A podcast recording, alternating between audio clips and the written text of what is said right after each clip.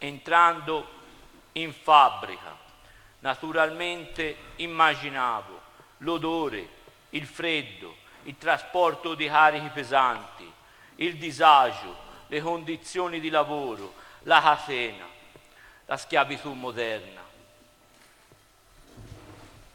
Non ci andavo per fare un reportage, men che meno per preparare la rivoluzione.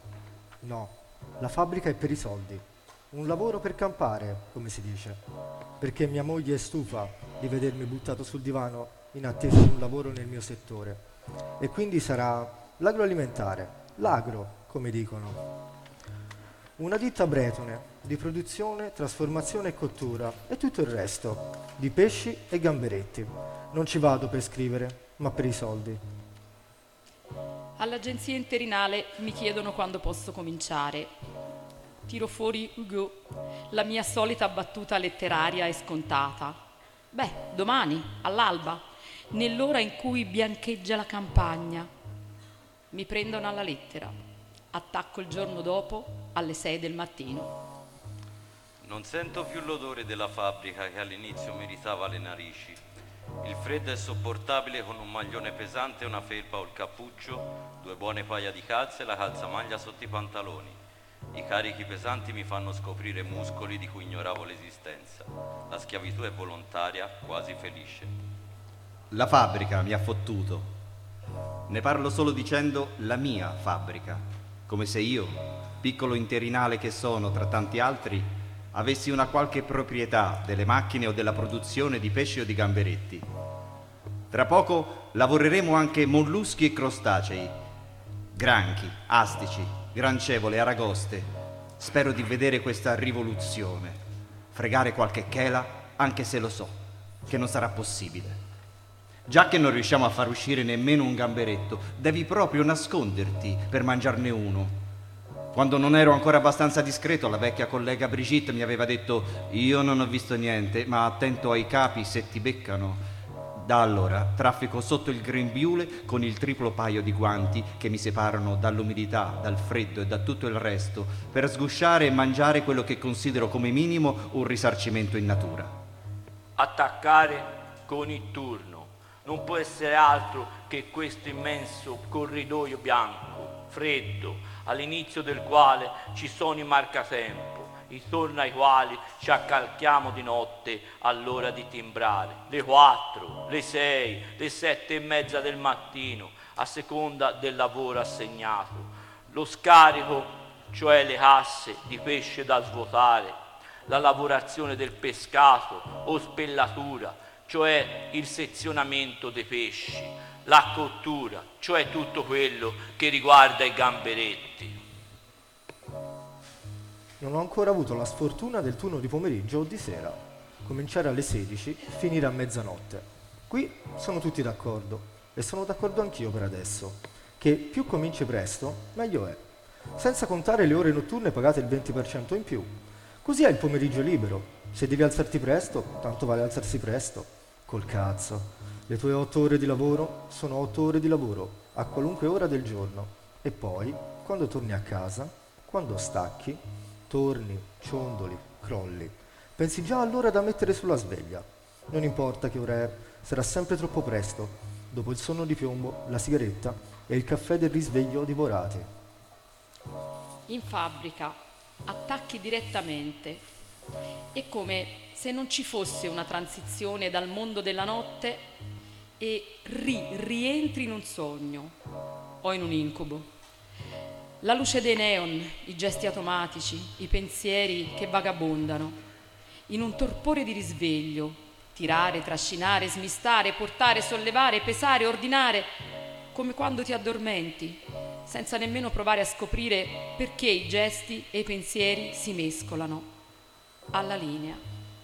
È sempre un sorprendersi che faccia giorno all'ora della pausa quando si può uscire per una sigaretta e un caffè. Conosco solo pochi posti che mi fanno questo effetto, assoluto, esistenziale, radicale, i templi greci, la prigione, le isole e la fabbrica. Quando ne esci non sai se ritrovi il mondo vero o se lo lasci. anche se sappiamo che non esiste un mondo vero, ma poco importa. Apollo ha scelto Delfi come centro del mondo e non a caso Atene ha scelto l'Agorà come luogo di nascita di un'idea del mondo ed è una necessità. La prigione ha scelto la prigione che Foucault ha scelto. La luce, la pioggia e il vento hanno scelto le isole. Marx e i proletari hanno scelto la fabbrica. Mondi chiusi, dove si va solo per scelta, deliberata, e da cui non si esce, come dire, non si lascia un santuario indenni, non si lascia mai davvero la galera, non si lascia un'isola senza un sospiro, non si lascia la fabbrica senza guardare il cielo staccare dal lavoro. Che bella espressione, la usiamo in senso figurato, ma capire nel proprio corpo, visceralmente, cos'è staccare dal lavoro. E il bisogno di lasciarsi andare, di svuotarsi, di fare la doccia per lavarsi via le squame dei pesci, ma lo sforzo che ci vuole per alzarsi, andare a fare la doccia, quando sei finalmente seduto in giardino dopo otto ore di linea. Domani, come interinale, il lavoro non è mai sicuro. I contratti sono di due giorni, una settimana al massimo. Non è Zola, ma potrebbe sembrarlo. Vorremmo scriverlo, il XIX secolo è l'età dei lavoratori eroici. Siamo nel XXI secolo. Spero di attaccare, spero di staccare, spero di attaccare, spero aspettare e sperare.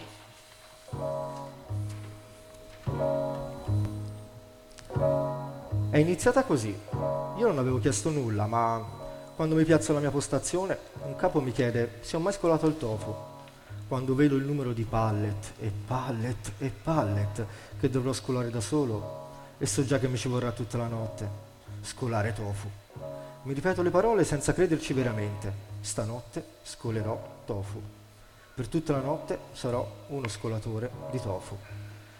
Mi dico che sto per vivere un'esperienza parallela, in questo mondo già parallelo che è la fabbrica. La scena è questa. Sono le due e mezza del pomeriggio. Ho appena finito la mia notte, essendo andato a dormire verso le otto. Devo attaccare alle otto e mezza di sera e staccare alle cinque. L'agenzia interinale mi chiama, cambiamento di programma e di orario. Dalle sette di sera fino alle quattro e mezza che se includo la mezz'ora di pausa quotidiana fanno nove ore e passa di lavoro. Non sarò ai bastoncini di pesce, ma ai piatti pronti, che sono un'altra produzione della fabbrica. Inizio a lavorare, scolo tofu. Mi ripeto questa frase, come un mantra, quasi come fosse una formula magica, rituale, una parola d'ordine, una sorta di riassunto della vanità dell'esistenza del lavoro in tutto il mondo della fabbrica. Rido proprio.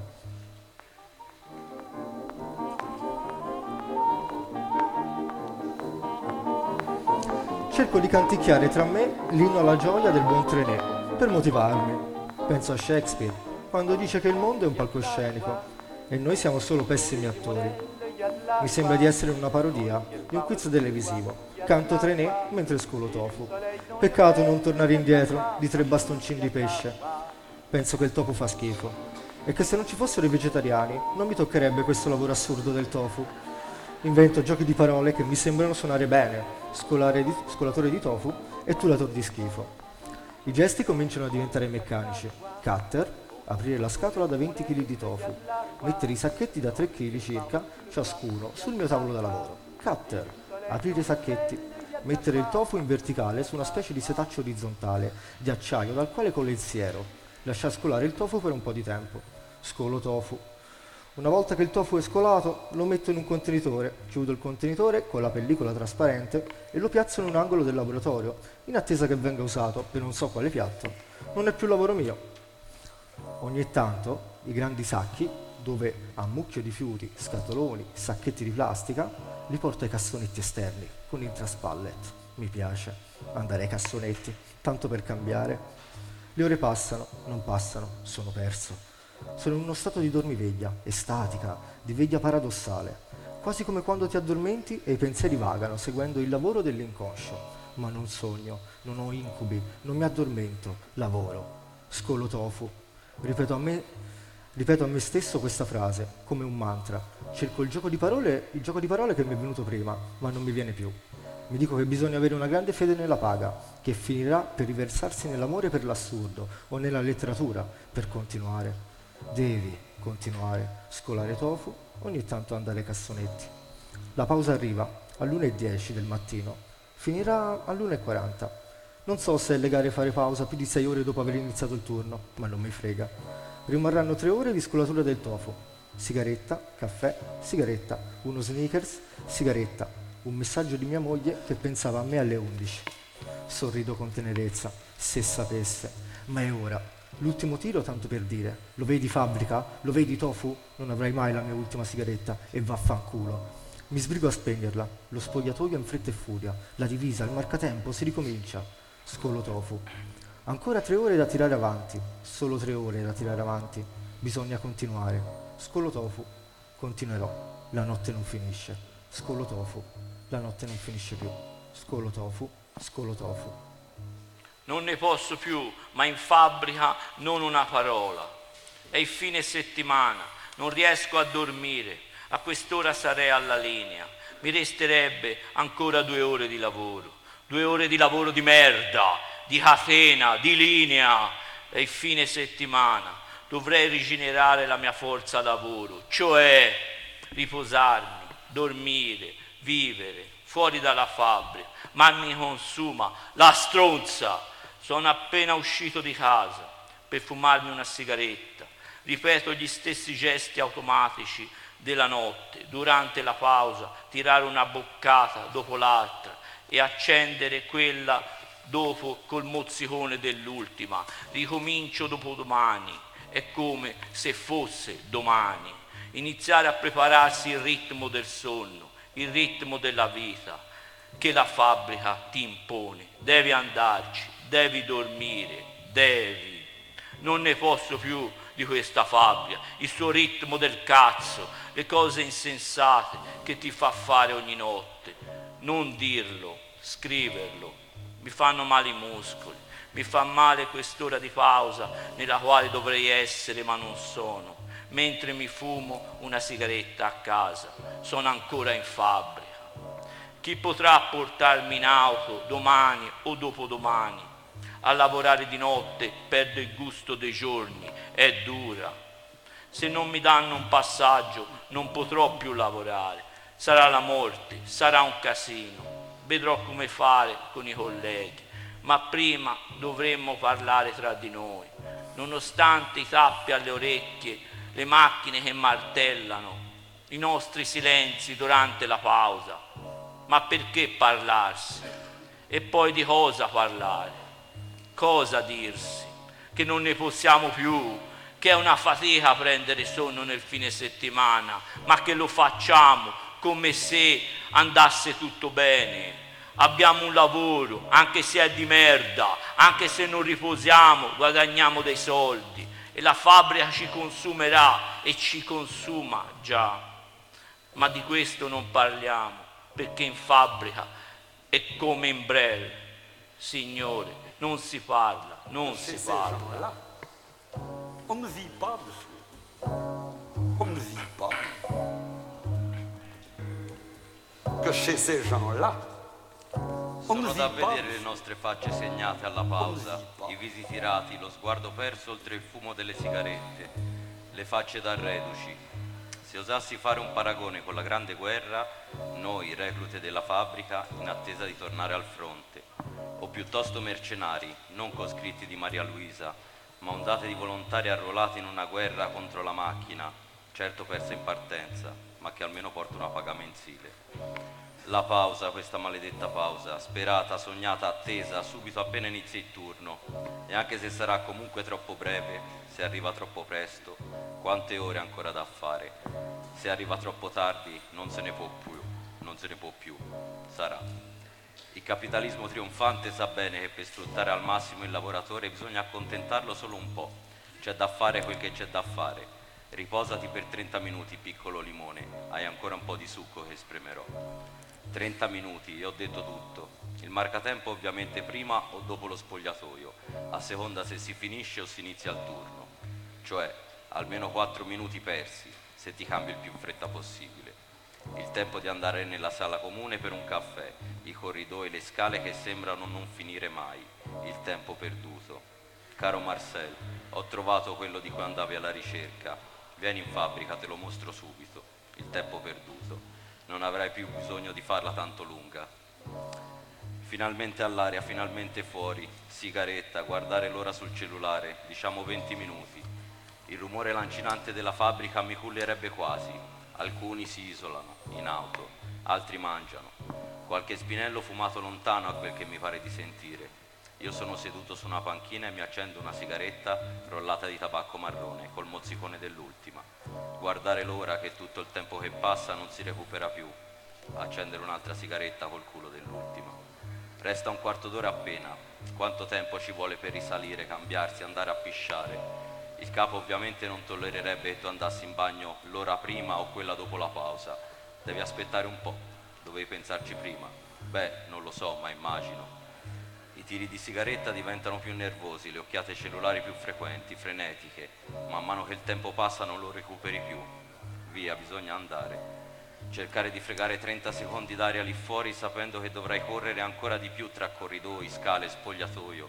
Ultimo tiro di sigaretta, ultima occhiata al cellulare e bisogna andare.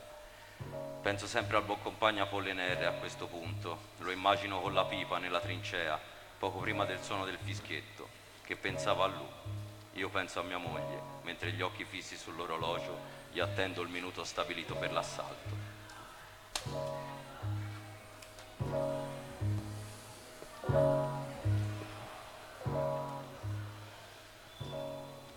Già due settimane ai buccini e non so ancora da che parte prendere questi maledetti molluschi, se non alla vecchia maniera, a palate. E viaggia la tristezza, se non alla bella e meglio, alla linea, e viaggiano i pensieri. Devo introdurre i buccini nell'enorme ventre di metallo dove saranno cotti, senza attrezzatura. Lo faccio a palate. Ne parlavo con la mia parrucchiera oggi pomeriggio e cercavo di farle capire, mentre lo shampoo alla mandorla nei miei capelli faceva un buon profumo invece di quell'odore di mollusco morto. Ma la fabbrica è recente. Ma sì, però anche il tuo salone è nuovo, ma se non hai le macchinette per tagliare i capelli e hai solo le forbici e un rasoio degli anni 50, non fai mica lo stesso lavoro con bigodini di merda e il resto alla vecchia maniera. Ah sì, cavolo. Quando i capi non ci sono, commentiamo tra noi. Beh, sì, è sempre la stessa roba. Hanno voluto affrettare tutto, non va bene. E che stanno arrivare a Natale, stanno per arrivare le feste e le macchine non funzionano. Capo, esci dal tuo ufficio e prendi la pala per 5 minuti nel laboratorio e vedrai se il traspallet elettrico non arriva prima di subito.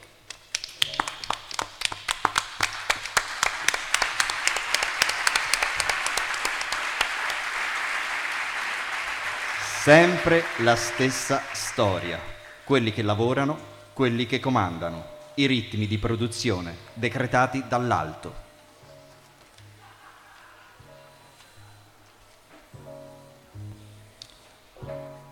Il collega è in gran forma oggi, è citato come un pidocchio cattivo.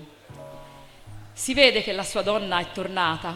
Aveva intenzione di fare un po' di sport da camera, mi diceva ieri. Stamattina ride.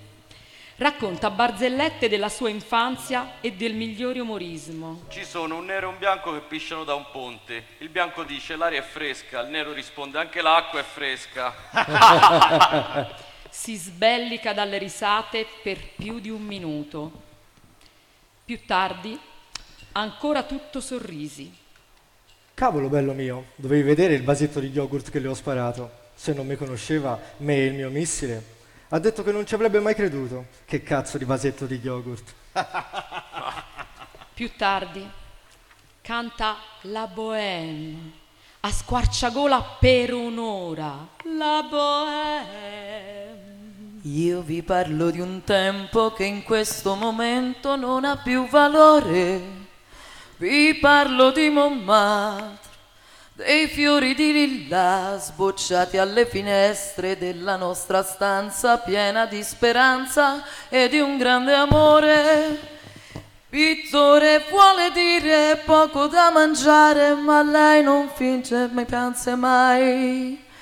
La bohème, la bohème significava felicità. La bohème, la bohème era la nostra bella età. Più tardi, Quando torna a casa me la inculo subito, subito e urlerà, te lo assicuro che urlerà. Urlerà, urlerà, urlerà.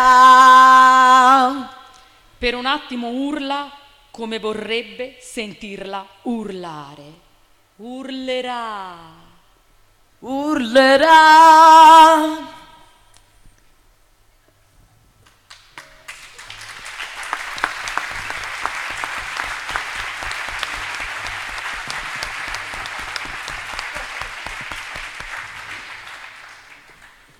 Gli occhi sono quelli di un pazzo. Più tardi, un'operaia entra nel laboratorio. Ci darà una mano durante il periodo delle feste e ci teneva a presentarsi. Lui le fa i suoi occhietti da gamberetto timido. Ero un marinaio pescatore. Vado a prendere un pallet di buccini. Quando torno, lei non c'è più. Il collega mi si butta addosso. Hai visto la tipetta?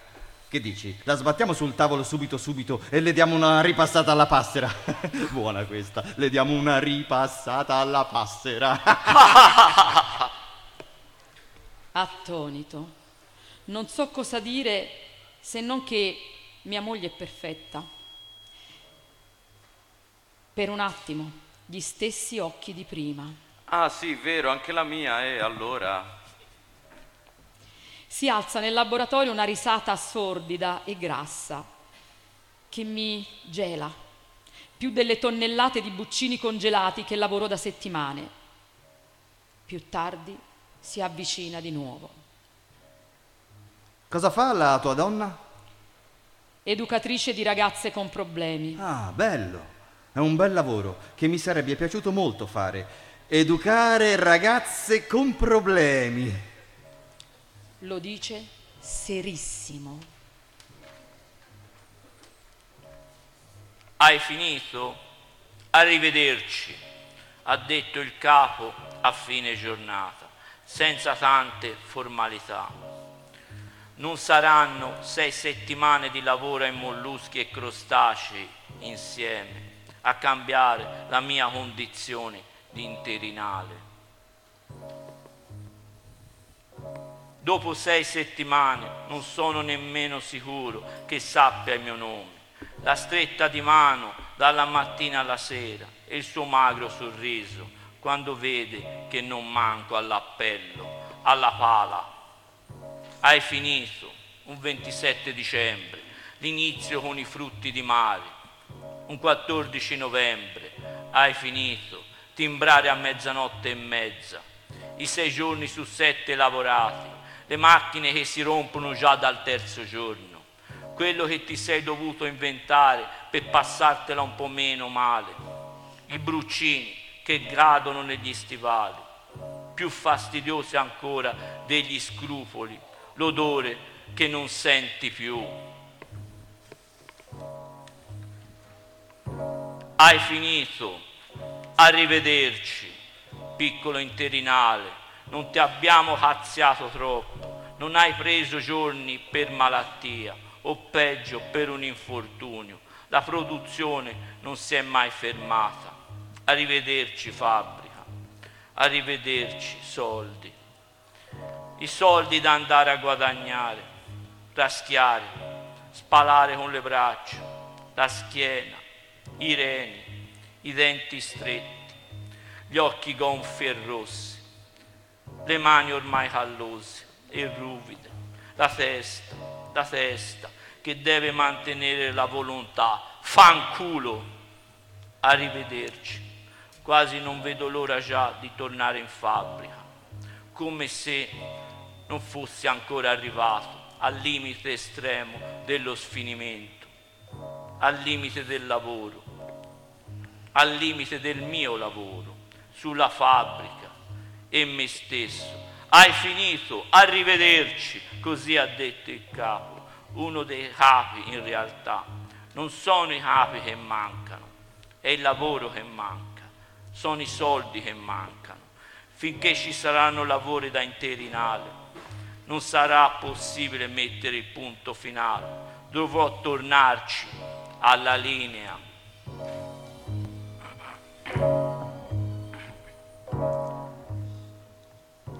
Mia adorata moglie, quando leggerai queste parole sarò senza dubbio a letto, crollato, sognando chissà quale avventura. Tornerai a casa e troverai la casa come so metterla in ordine io computer con la tastiera oggi un po' devastata dalle zampe del cucciolo che mi hai regalato a Natale e che siamo andati a prendere al canile. Mi sento come D'Artagnan in attesa di una nuova missione che rimugina e morde il freno nei corridoi del Louvre, come me qui nella nostra casa di Lorraine. Niente lavoro, che aspetto un posto e mi arrabbio come un cane e piango per questi giorni di merda, senza lavoro, senza fabbrica. Oggi ho visto sul sito dell'ufficio di collocamento un annuncio per un, un, educatore su una barca. Ho risposto naturalmente. Ho vantato la mia esperienza con i gamberetti e il pesce, anche se non serve a niente. Spero di lavorare su questa barca o in fabbrica, di portare un po' di soldi. Aspetto il lavoro, aspetto la partenza o l'arrivo della barca. Ti aspetto.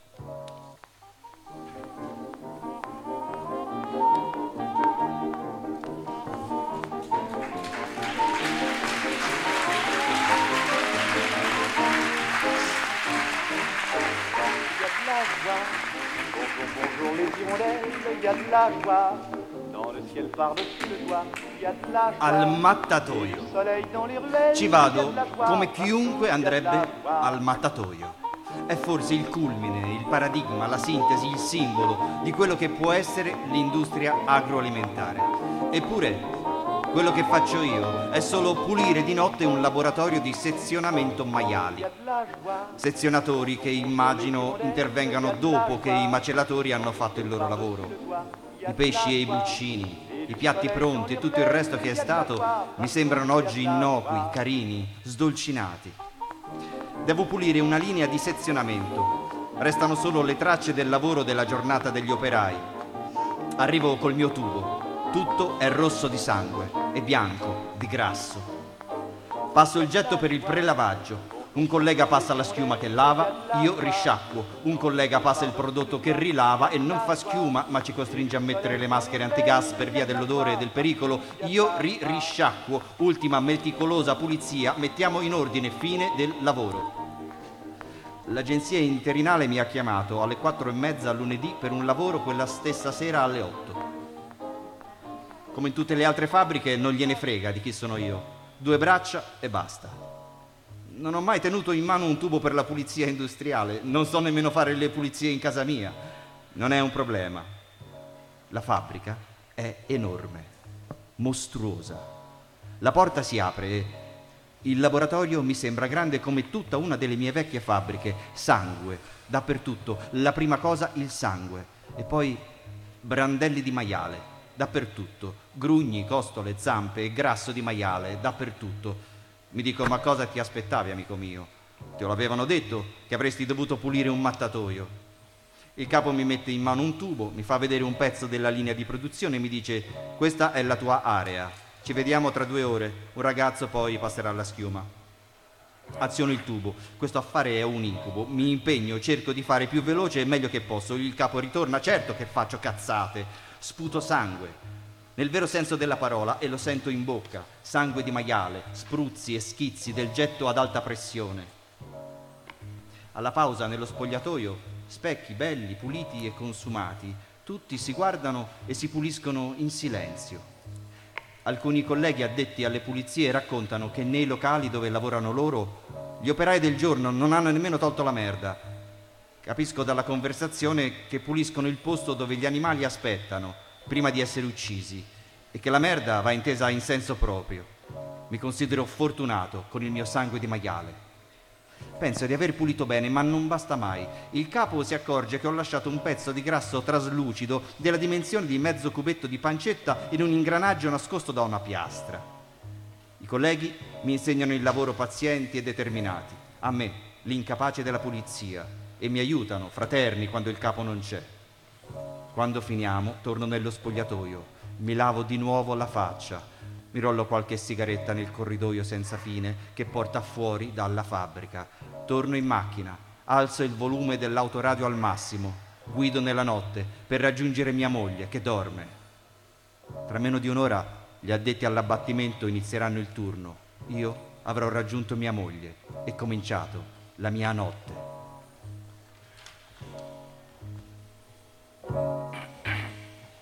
Addio, com'è bella la guerra, ha scritto Gulam dal fondo della sua trincea.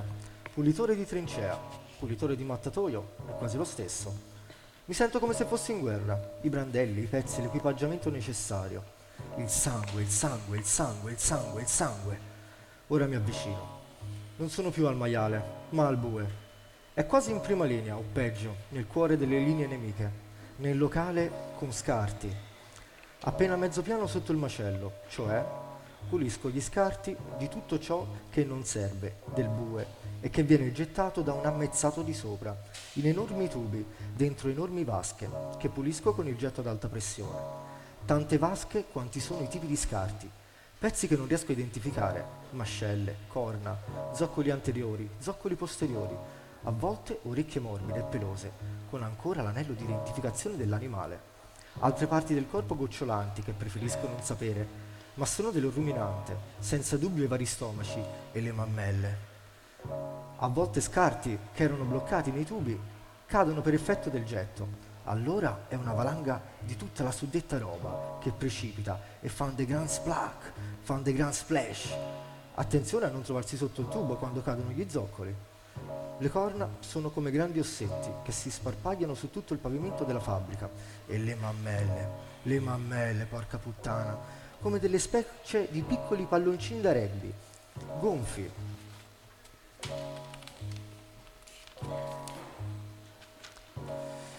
Tiepidi del corpo dell'animale, appena ucciso. A volte scoppiano quando cadono a terra. Ne esce un liquido biancastro, puzza di amaro, di morte, di paura dell'animale macellato è ancora tiepido. La merda la pulisco anche in un laboratorio specifico. Immagino che sopra ci sia quella che chiamano la trappola, il posto dove gli animali vengono portati e aspettano, poco prima di attraversarla. Hanno paura e sentono la morte arrivare, cagano, è normale. Io pulisco, è il mio lavoro. Il lavoro che ho ascoltato con orrore durante la pausa la settimana scorsa. Tre notti che lo faccio la prima notte è stata atroce, ma adesso va meglio. Ci si abitua, anche se le mammelle sono una cosa oggettivamente tanto schifosa quanto ripugnante. E ancora tiepide del corpo dell'animale e puzzano quando scoppiano. E, e ho sentito che il mattatoio paga bene. Vedremo. E poi ci si abitua, tutto qua. E voglio credere che la mia guerra è bella, un ammezzato sotto il macello a pulire merda e mammelle.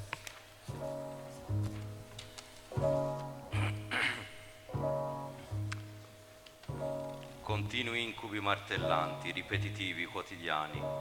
Non una pennichella, non una notte senza questi brutti sogni di carcasse, gli animali morti che mi cadono addosso, che mi aggrediscono atrocemente, che assumono il volto dei miei cari o delle mie paure più profonde. Incubi senza fine, senza vita, senza notte, svegliarsi soprassalto, lenzuola fradice di sudore, quasi ogni notte. A volte urlo, Tutte le notti so che porterò il mattatoio nei miei brutti sogni, eppure a spingere i miei quarti di carne da 100 kg non credo di essere quello da compatire di più. Cosa sognano tutte le penichelle, tutte le notti, quelli che sono alle frattaglie e quelli che tutti i giorni che il mattatoio fa vedono cadere le teste di vacca dal piano di sopra, prendono una testa alla volta e la fissano tra le zanne d'acciaio dell'apposito macchinario, tagliano le guance, le labbra, poi buttano via le mascelle e il resto del cranio. Otto ore al giorno faccia a faccia. Cosa sognano quelli che sono alle cuoia, È così che chiamiamo quelli che strappano le pelli degli animali subito dopo che sono stati macellati. Le pelli saranno poi vendute ai conciatori a non so chi. Pare che questo lavoro sia estenuante, che gli interinali ruotino come le pale dei mulini a vento nei giorni di tempesta. Tant'è duro fisicamente, moralmente, strappare pelli di vacca tutto il giorno. Cosa sognano quelli che sono ai ferri, dato che ogni quarto di animale è marchiato con un numero di macellazione identi- identificatore unico, tracciabilità. Marchiano la carne dell'animale dopo che quelli delle cuoie hanno fatto il loro lavoro. Cambiano numero a ogni animale. E sì, è uno degli incarichi in fabbrica. Persone che per, lavorano, che per lavoro passano ore a marchiare gli animali con un ferro rovente a cambiare le targhette del numero tra una macellazione e l'altra. La prossima settimana ho un appuntamento con il fisioterapista. Il mio corpo comincia pian piano a essere devastato da questo mese e passa di carcasse. Tutto il mio corpo, i muscoli, le articolazioni, i lombi, la cervicale e il resto del mio corpo di cui non so nemmeno il nome. Il corpo è una tomba per l'anima, diceva una massima degli antichi greci, e mi rendo conto che anche l'anima è una tomba per i corpi. I miei incubi sono soltanto all'altezza di ciò che il mio corpo sopporta. Cazzo di sciopero, così ci tocca fare gli straordinari tutta la settimana per recuperare il ritardo di oggi. Questa mattina non c'è quasi nessun dipendente al lavoro, naturalmente i soliti interinali, e non il casco rosso di un capo che manchi all'appello. È inevitabile che tutto vada più lento, ragazzi che non sanno far funzionare le macchine, azionare le leve giuste, fare gli scambi giusti di binari, le carcasse se le staranno ridendo e assaporano la vendetta postuma. Fanno a gara per cadere, una quindicina al giorno, un inferno. I resti ufficiali del diritto del lavoro stabiliscono che è vietato stipulare un contratto di lavoro a tempo determinato per sostituire un dipendente il cui contratto di lavoro è sospeso a causa di una controversia collettiva di lavoro. Eppure vediamo lavoratori interinali o operai assunti a giornata e chi se ne frega delle leggi. I vecchi del mattatoio raccontano anche che ai bei tempi gli interinali facevano picchetto davanti alla fabbrica insieme agli operai dipendenti brace con i pallet, barbecue con tagli di carne scelta, birra a litri. Purtroppo oggi le cose sono chiare. Lavoratore interinale in sciopero, che è comunque un suo diritto, e ciao ciao, logica padronale evidente. Mi viene chiesto di iniziare il turno in anticipo. Siamo un bel po' di braccia rotte dal lavoro precario. Per fortuna io sono alla mia solita postazione. Sogno di essere in sciopero, come quando avevo un lavoro vero e non rischiavo niente. Sogno di poter andare alla manifestazione, ma so che quando tornerò a casa sarò troppo esausto. Sogno i miei colleghi assunti al calduccio nel loro netto che senza dubbio saranno rispettati quando tra poco sfileranno in corteo con le loro bandiere CGT Mattatoio. Una bella orda di scioperanti con la forza delle braccia e dello sguardo. Mi sarebbe piaciuto essere con loro e mettere sotto pressione gli sbirri davanti alla prefettura.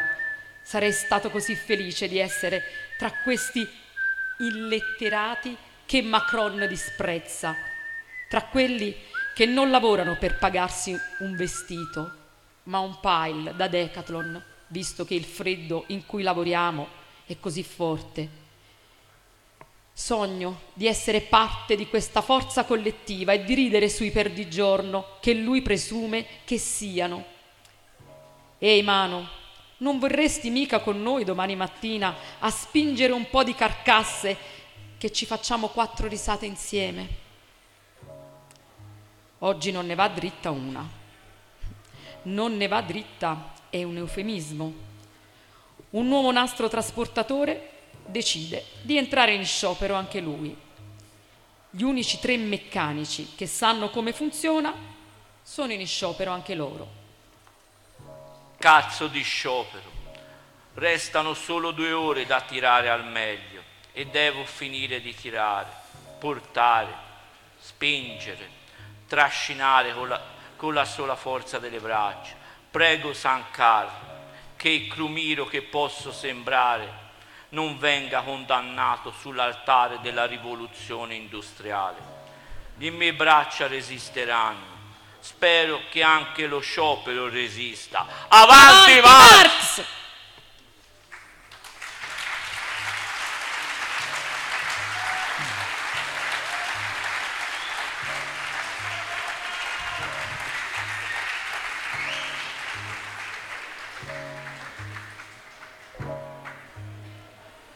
Mia adorata moglie, C'è questa poesia di Apollinaire nelle trincee che mi ossessiona per la sua bellezza e precisione. C'è una canzone di Vanessa Paradis che è stata la seconda del ballo al nostro matrimonio che ho canticchiato tutto il giorno. C'è un bastimento che ha portato via la mia amata. Ci sono nel cielo sei dirigibili e al cadere della notte sembrano vermi da cui nasceranno le stelle. C'è un sottomarino nemico che ce l'aveva con il mio amore. C'è là là là, se ci prendessimo il tempo, se ci prendessimo il tempo. C'è là la letteratura, la mancanza di slancio, l'inerzia, il movimento. c'è il tuo compleanno in questo giovedì santo, c'è il mattatoio dove torno domani mattina e il collegio femminile dove tu finirai alle 11 di sera quando io sarò già a letto da molto. C'è questo regalo da scriverti. Ci sono vacche nella stalla che aspettano di essere uccise domani di primo mattino. Ci sono bambini venezuelani o malgasci che preparano corone di gamberetti surgelati. C'è Pietro che rinnegherà tre volte Gesù stanotte, prima che il gallo canti, ma giura ancora al suo maestro di no. Ci sono fiori e un pacchetto di tua suocera che ti aspettano a casa. Ci sono gli addetti alle pulizie che usano i prodotti chimici con le loro maschere antigas, come ogni giovedì per pulire il frigorifero dei perni, in cui ho lavorato oggi e che abbiamo svuotato per l'occasione. C'è che avevo la forza oggi e ho caricato senza fatica dal gancio la cinquantina di agnelli che sono stati ordinati per Pasqua. C'è la fabbrica di bastoncini di pesce che va avanti senza sosta, con tre turni di otto ore e uomini e donne là dentro che stanno già aspettando il cambio che arriverà alle otto di sera in punto. C'è il nostro amore, C'è il nostro cane, Poc Poc, che sonnecchia tranquillo sul divano dopo la nostra passeggiata. C'è nessuna voglia di preparare da mangiare, nessun posto per parcheggiare vicino al panificio per comprare il panino e quindi sarà prosciutto e libarò senza pane. C'è un addetto alla stalla che pulisce gli escrementi delle vacche che aspettano di essere uccise domani. C'è una lombata, patatine, salsa bernese che ho mangiato a pranzo a mensa con una badò per 4,85 euro che mi saranno detratti dallo stipendio. ci sono persone che a quest'ora del giorno mangiano bastoncini di pesce, gamberetti o bistecche senza immaginare. C'è che sapendo io mangio bistecche. C'è che tutto questo è abbastanza macabro e di fronte a una così orribile vocazione non so cos'altro aggiungere. C'è che non ci vedremo per la tua festa, ma domani per un weekend di tre giorni e mezzo. C'è il coro finale della Passione secondo Matteo di Bach che sto ascoltando mentre ti scrivo queste parole. C'è del pane secco che ho appena trovato per farmi un piccolo panino.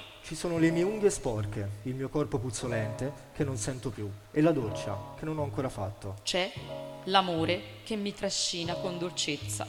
Ci sono uomini nel mondo che non sono mai stati in fabbrica o in guerra. Ci sono là i misteri, i silenzi.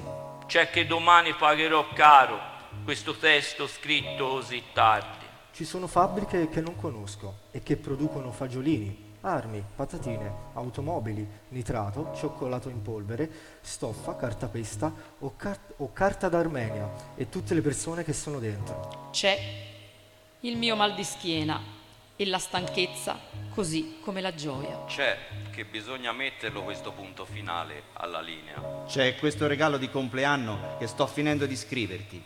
C'è che non ci sarà mai anche se trovo un lavoro vero, ammesso che la fabbrica sia uno falso, cosa di cui dubito. C'è, C'è che non ci sarà mai un punto finale alla linea. C'è che non ci sarà mai un punto finale alla linea. C'è che non ci sarà mai un punto finale alla linea.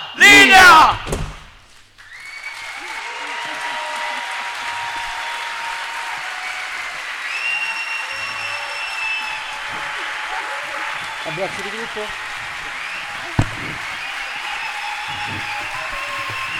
Bravi.